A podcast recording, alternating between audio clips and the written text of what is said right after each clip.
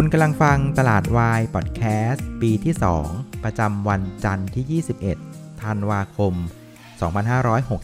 2563 รายการที่จะทำให้คุณเข้าใจตลาด เข้าใจหุ้น แล้วก็พร้อมสำหรับการลงทุนในวันพรุ่งนี้ครับ สวัสดีนะครับ วันนี้คุณอยู่กับน้าแดงจรุนพันธ์วัฒนาวงศ์เหมือนเดิมครับ ครับ วันนี้ก็ถือว่าเซตอินดี x เนี่ยปรับตัวลงแรงกว่าที่คาดไว้พอสมควรเลยนะฮะ แต่ว่าถ้าเกิดเอาตัวของข้อมูลต่างๆ มาเหมือนกับจิ๊กซอนะประติดประต่อกันนะ่ะจะเริ่มรู้สึกว่ามันไม่ได้น่ากังวลขนาดนั้นนะอ่าเดี๋ยวเรามาพูดคุยกันในประเด็นนี้ในช่วงท้ายรายการนะครับคราวนี้ก่อนไปถึงจุดนั้นนะครับ เรามาดูเนื้อหานะครับรายละเอียดของวันนี้กันก่อนนะฮะวันนี้เซตอินเดี x นะครับปิดลบไป 80 จุดนะครับปิดที่ 1,401 จุดนะครับก็ติดเรียกว่าปิด ทะลุนะครับแนวรับสำคัญที่มองว่าเป็นแนวรับสำหรับขาขึ้นในระยะกลางถึงยาวที่ผมให้ไว้คือ 1,420 ถึง 1,430 ไปเรียบร้อยแล้วนะครับ คือหลุดแนวรับลงมานะครับ ถ้ามองในเชิงของเปอร์เซ็นต์เนี่ยก็ติดลบไปประมาณสัก 5%นะครับ ก็ถือว่าแย่กว่าเอเชียนะ วันนี้เอเชียเนี่ยปิดลบไปประมาณสักครึ่งเปอร์เซ็นต์เท่านั้นเอง แล้วก็อาเซียนน่ะติดลบไป 1%นะครับ เพราะฉะนั้นวันนี้ไทยแลนด์เนี่ยแย่ที่สุดเลยนะครับ ซึ่ง มันก็มีสิ่งที่เหมือนแล้วก็แตกต่างกันนะครับ เอาสิ่งที่แตกต่างกันก่อนนะครับ ก็คือประเทศไทยเนี่ยนะครับมีการรายงานผู้ติดเชื้อนะครับโควิด -19 ในช่วงเสาร์ที่ที่ผ่านมาเนี่ยพุ่งทะลุทะลวงขึ้นมาเลยนะครับ ซึ่งส่วนใหญ่ก็เกิดจากนะครับชาวต่างด้าวนะครับ คือชาวพม่านะครับ เดี๋ยวเรามาพูดคุยประเด็นนี้ในช่วงท้ายรายการนะครับแต่ว่าสิ่งที่เหมือนกันระหว่างเอเชียนะครับแล้วก็ทั่วโลกก็คือที่ประเทศอังกฤษนะครับก็นายกรัฐมนตรีนะครับบริสจอนสัน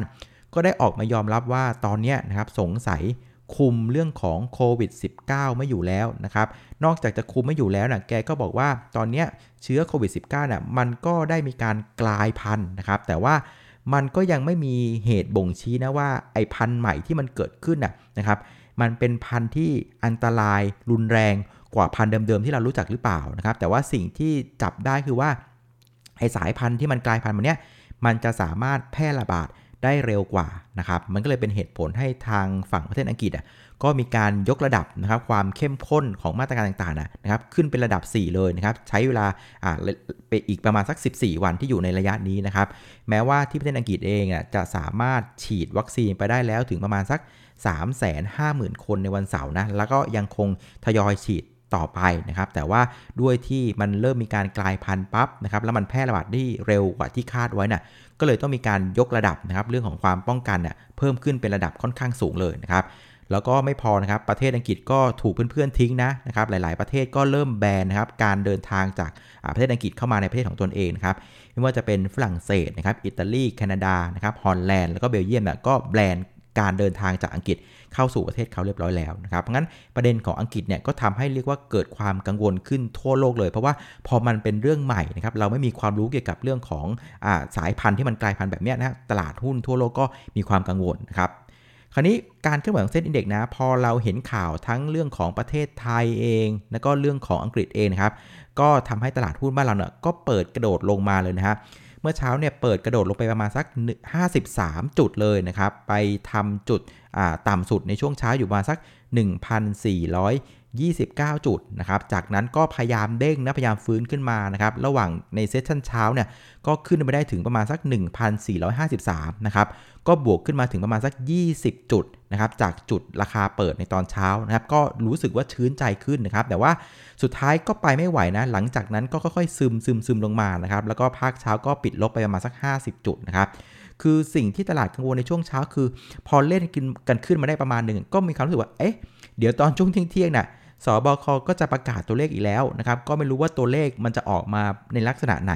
แล้วก็จะมีกระบวนการอะไรที่เพิ่มเติมเข้ามาหรือเปล่าในเรื่องของการล็อกดาวน์นะตลาดก็กังวลประเด็นนี้ก็เลยทำให้ตอนที่มันเด้งขึ้นมาจากตอนที่ราคาเปิดตอนชั้นอะมันก็เลยไปได้ไม่สุดนะครับสุดท้ายก็แผ่วตัวลงมาปิดก็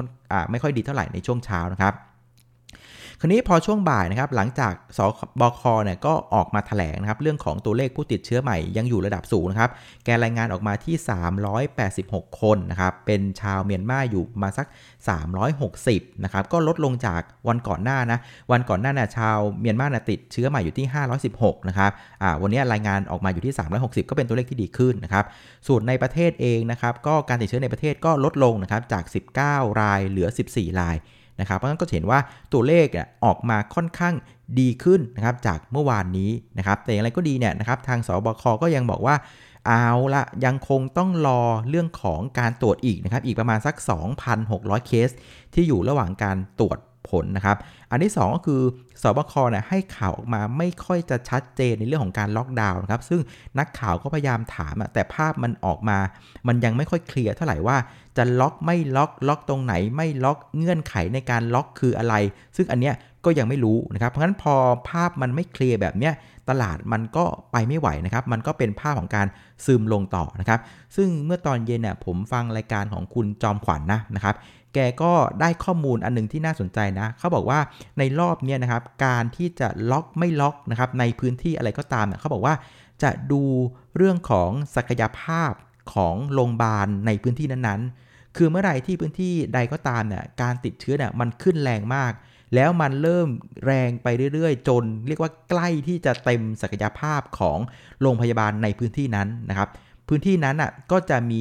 โอกาสที่จะถูกล็อกดาวน์ได้ อ่า อันนี้คือเงื่อนไขที่คุณหมอที่มาในรายการของคุณจงขวัญแกเล่าให้ฟัง เราก็อ๋อเริ่มเข้าใจละนะครับ คราวนี้พอภาพของการล็อกไม่ล็อกเนี่ยมันไม่เคลียร์นะครับ มันก็เลยทำให้ตลาดหุ้นอะไปต่อไม่ไหวในภาคบ่าย ก็เป็นภาพของการไหลลงมาเรื่อยๆนะครับ แล้วก็ประมาณสักบ่าย3ามโมงสีเนี่ยก็ไหลลงแรงขึ้นนะครับ หลังจากเราเห็นตัวโลกอ่าตัวเลขนะครับในฝั่งยุโรปเนี่ยออกมาไม่ค่อยดีเท่าไหร่นะครับ ตัวของยุโรปเนี่ยช่วงนั้นอะ ติดลบกันไปถึงประมาณสัก 2%นะครับสุดท้ายเนี่ยก็ทำให้ตลาดหุ้นไหลลงมานะครับไปปิดที่ 1,401 จุดนะครับก็เรียกเรียกได้ว่าแทบจะปิดเต็มแท่งเลยของวันนี้เลยนะฮะก็เป็นภาพในเชิงเทคนิคที่ไม่ค่อยสวยเลยนะครับคราวนี้มาดูหน้าหุ้นกันนะครับ หุ้นที่ผลักดันตลาดในเชิงบวกวันนี้นะครับ ก็อาจจะมีตัวที่ส่วนใหญ่จะเป็นเรื่องส่วนตัวของเขานะครับ ตัวแรกนะครับก็จะเป็นตัวของซิงเกอร์นะครับวันนี้บวกมาถึง 11%นะครับก็อาจจะเป็นในลักษณะว่าซิงเกอร์เองเนี่ยเป็นบริษัทที่มีส่วนผสมของหลาย ๆ ธุรกิจอยู่ แล้วมันก็สามารถเรียกว่ากระจายความเสี่ยงแล้วก็ช่วยเหลือเกื้อกูลกันให้พอจะทำธุรกิจไปได้ แม้ว่าภาวะของโควิดมันจะเกิดขึ้นนะครับคือเขามีทั้งธุรกิจของสินเชื่อนะครับค้าปลีกอะไรต่าง ๆ ก็พอที่จะช่วยกันได้นะครับวันนี้ก็บวกมา 11% อีกตัวหนึ่งก็คือชาวสตีลนะครับวันนี้บวกมาถึง 30%นะครับเขาบอกว่าเป็นการทำซิลลิงติดกัน 2 วันแล้ว หลังจากมีข่าวว่าบริษัทเนี่ยจะทำการขายลูกนะฮะขายบริษัทลูกเนี่ยที่อยู่ที่บริษัทที่อยู่ที่ประเทศญี่ปุ่นนะครับ ซึ่งมีทั้งหมด 6 บริษัทนะครับ แล้วใน 6 บริษัทนั้นก็เป็นเจ้าของโครงการโซลาร์ฟาร์มที่ญี่ปุ่นถึง 9 โครงการนะครับเขาบอกว่า จะขายได้ทั้งหมดเป็นเงินประมาณสัก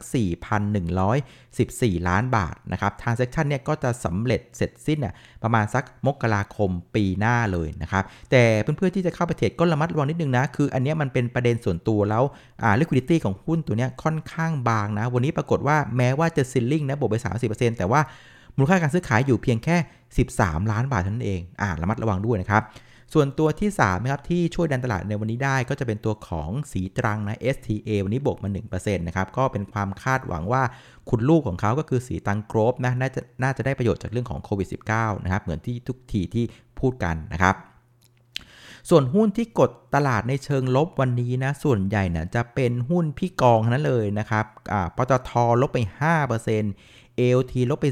4% Advance ลบไป 5% g u f Energy ลงไฟฟ้าเกี่ยวเลยกับเขาด้วย ลบไป 7%นะครับ แล้วก็กลุ่มธนาคารที่เป็นพระเอกมาในช่วงเดือนที่ผ่านมาเนี่ย โอ้โห วันนี้นี่เละเทะเลยนะครับ ธนาคารกสิกรไทยลบไป 7%นะครับ SCB เนี่ยลบไป 7%อันเนี้ยมันก็เป็นการสะท้อนว่าตลาดกังวลว่าถ้าคุมโควิดรอบนี้ไม่ได้น่ะ เศรษฐกิจเราสงสัยจะเหนื่อยอีกรอบนะครับ ซึ่งธนาคารก็เป็นหุ้นที่เป็นตัวแทนเศรษฐกิจประเทศไทยในภาพรวมนั้นสังเกตได้เลยว่าตลาดกังวลเรื่องของการฟื้นตัวของเศรษฐกิจแล้วกลุ่มธนาคารเลยลงกันยกแผงในลักษณะนี้นะฮะส่วนผู้เล่นในตลาดวันนี้นะครับ นักลงทุนสถาบันนะครับ ก็อาจจะเป็นเพราะว่าอยู่ใกล้ข้อมูลมากนะแกก็กลัวนะ วันนี้สถาบันขายไป 7,392 ล้านบาทสุทธินะครับ ขายติดต่อกันเป็นวันที่ 2 รวม 2 วันตั้งแต่วันศุกร์เนี่ยก็ขายไป 11,000 ล้านบาทนะฮะ แต่สิ่งที่เซอร์ไพรส์แล้วก็แตกต่างกับนักทุนสถาบันมากก็คือ นักทุนต่างชาติครับ วันนี้พลิกกลับมาซื้อแล้วนะ หลังจากวันศุกร์จำได้ไหมที่เล่าให้ฟังมันเป็นเรื่องของ FTSE rebalance ใช่ไหมครับ ที่ต่างชาติขายสุทธิไปประมาณสัก 5,608 ล้านบาท แต่ว่าวันนี้นะครับนักทุนต่างชาติอะเป็นฝั่งซื้อนะซื้อสุทธิไป 3,795 ล้านบาท ไม่ใช่น้อยเลยนะครับ อันนี้แสดงว่าสิ่งที่เราคาดไว้คาดไว้ว่า สิ่งที่ฝรั่งเขาให้น้ำหนักตอนนี้นะครับเขาให้น้ำหนักเกี่ยวกับเรื่องของโอกาส เศรษฐกิจไทยจะฟื้นนะครับ เรื่องของพัฒนาการของวัคซีนที่มันมาขึ้นเรื่อยๆนะครับ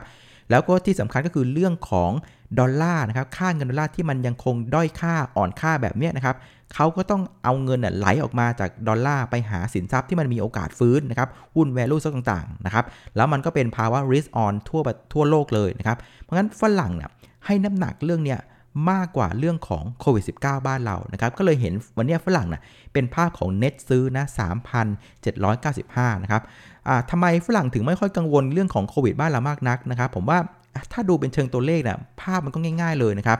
บ้านเราวันนี้นะครับยังติดกันระดับถ้ารวมของชาวพม่าด้วยนะ เราก็ยังติดกันระดับ 300 คนนะครับ แต่ว่าประเทศเขาเขาโดนวันละเป็นแสนสองแสนนะเพราะฉะนั้นถ้าถ้าเห็นว่าตัวเลขเนี่ยมันต่างกันค่อนข้างมากเลยนะครับ เพราะอันนี้ผมว่าน้ำหนักเนี่ยนะครับฝรั่งนะให้น้ำหนักเรื่องของฟันฟลูนะวัคซีนเรื่องของดอลลาร์ที่มันด้อยค่ามากกว่าเรื่องของโควิด บ้านเรานะครับแต่ว่ากองทุนโอเคล่ะด้วยความที่เขาเนี่ยอยู่บ้านเรานะกินข้าวกินน้ำพริกเหมือนกันนะครับก็มีความขนหัวลูกบ้างนะครับเพราะฉะนั้นเราเลยเห็นนักลงทุนสถาบัน ซึ่งจริง ๆ ต้นทุนเขาค่อนข้างต่ำนะเขาเข้าหุ้นมาก่อนนักลงทุนต่างชาติ เพราะฉะนั้นกำไรในมือเนี่ยเขามีค่อนข้างเยอะนะครับก็เป็นไปได้ว่าพอเห็นตัวเลขการติดเชื้อ แล้วก็ความไม่แน่นอนในเรื่องของการล็อกดาวน์ต่างๆมันจะเกิดขึ้นเนี่ยนะครับนักทุนสถาบันก็เลยมีการล็อกโปรฟิตออกมา ก็เลยเป็นภาพที่สถาบันอะเป็นภาพของการขาย 7,300แล้วก็ต่างชาติเข้ามาไล่เก็บหุ้นที่ 3,795 ล้านบาทนะครับ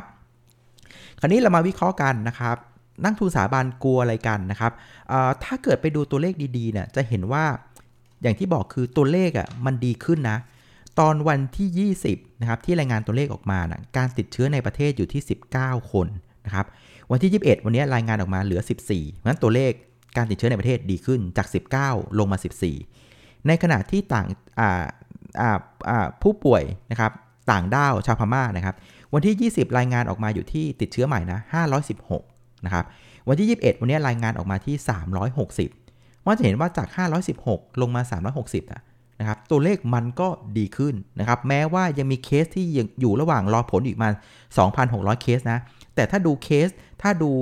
เคสทั้งการติดเชื้อในประเทศนะครับ ชาวต่างด้าวที่ติดเชื้อเนี่ย มันเป็นตัวเลขที่ดีขึ้นทั้งคู่เลย อ้าว ตัวเลขมันดีขึ้นแบบเนี้ยนะครับแล้วนักทุนสถาบันกลัวอะไรล่ะนะครับก็พอที่จะตีความได้เลยว่า อย่างเงี้ยเขาไม่ได้กลัวเรื่องตัวเลขละเขากลัวเรื่องของการล็อกดาวน์ไงเพราะว่าภาพของการล็อกดาวน์น่ะมันมันไม่ชัดเจน ทั้งในแง่ของรูปแบบ และก็ในแง่พื้นที่โอเค เราอาจจะเห็นบางพื้นที่นะครับในสมุทรปราการอะสมุทรสาครน่ะมีการล็อกพื้นที่บางพื้นที่ไปแล้ว ไม่ได้ล็อกทั้งจังหวัดนะ แต่ว่าในภาพของทั้งประเทศเนี่ยมันยังเป็นภาพที่ไม่ชัดเจน เพราะว่า การติดเชื้อวันนี้เนี่ยนะครับมันก็มีการรายงานออกมาอ่าถ้ามองเป็นภาพของจังหวัดอะมันประมาณสัก 6 จังหวัดละนะครับเพราะฉะนั้นพอมันเริ่มกระจายไปแต่ละจังหวัดต่างๆ แม้ว่าจำนวนมันจะน้อยนะในแต่ละจังหวัด แต่มันก็เป็นภาพที่ไม่ชัดเจน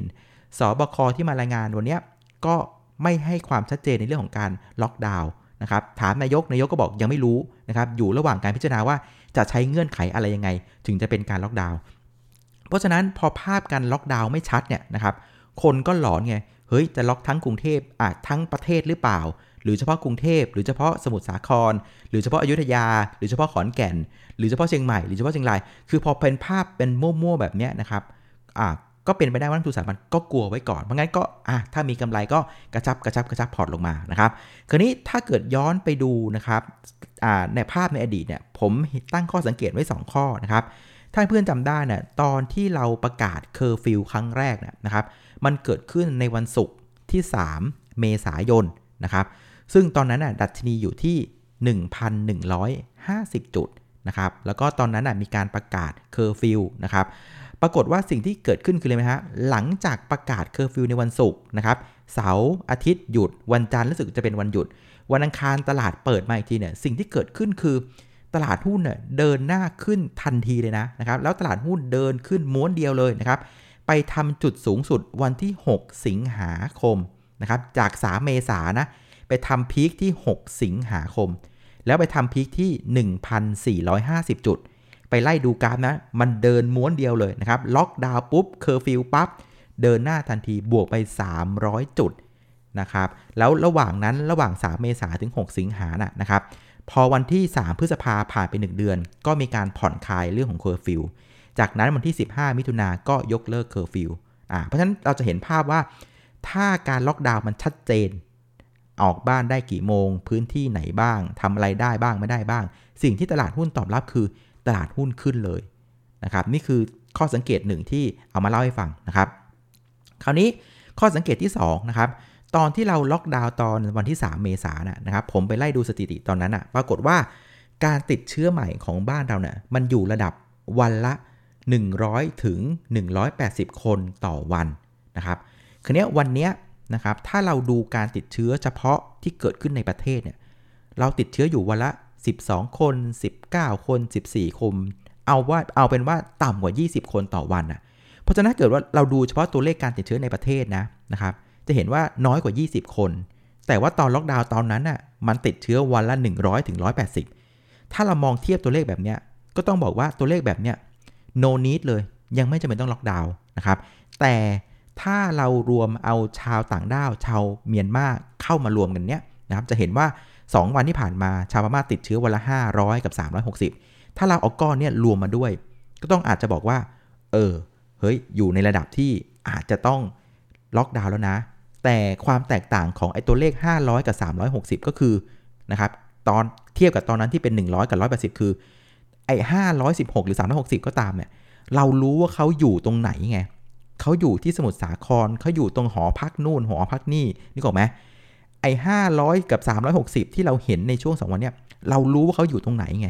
ซึ่งมันจะแตกต่างกับไอตอนสมัยที่เราเห็นอ่าตอนเมษา100ถึง180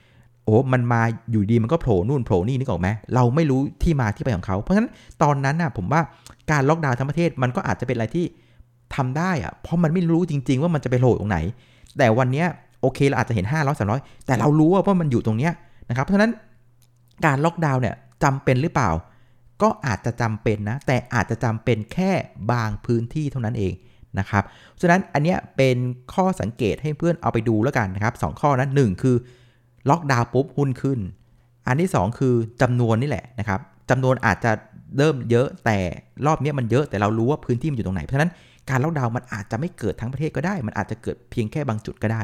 ก็ลองดูแล้วกันนะนี่เป็น 2 ข้อสังเกตที่ฝากให้เพื่อนๆดูนะครับคราวนี้ประเด็นสุดท้ายนะครับ ประเด็นที่จะส่งผลต่อตลาดหุ้นวันพรุ่งนี้นะครับ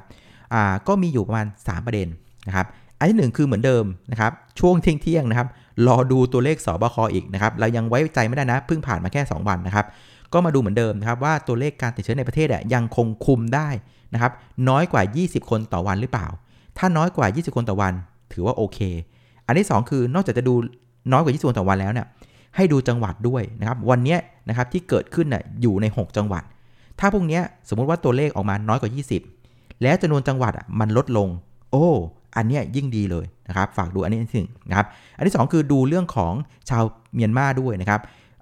ตัวเลขมันคงจะเยอะอยู่แหละนะครับ แต่ถ้าจาก 500 ลงมา 360 แล้วลงมาเหลือ 200 เนี่ย อันนี้ก็ถือว่าเป็นสัญญาณที่ดีนะครับ แต่ว่าถ้าเป็นภาพตรงข้ามหมดเลยนะ ถ้าในประเทศยังมากกว่า 20จำนวนจังหวัดมันเพิ่มขึ้นจาก 6 จังหวัดเป็น 8 จังหวัด 10 จังหวัดนะครับ พม่านะครับกลับมาดีดขึ้นนะครับเป็น 4 5 0 0อย่างเงี้ย อันเนี้ยไม่โอเค ระมัดระวังด้วยนะครับ อันที่2นะครับต้องตามเลยคือ ล็อกไม่ล็อกเอาให้ชัด ล็อกที่ไหนยังไงนะครับวิธีการเป็นไง อันเนี้ยรอดูนะครับถ้ามันชัดเจนแล้วมันเคลียร์เมื่อไหร่ปุ๊บเนี่ยโอกาสที่หุ้นจะเริ่มรู้สึกว่าโอเค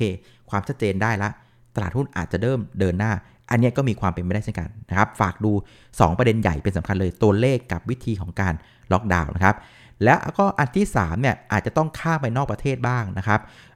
ถ้าเกิดเรามีข้อมูลนะครับเรื่องของโควิด -19 สายพันธุ์ใหม่ที่มันกลายพันธุ์มา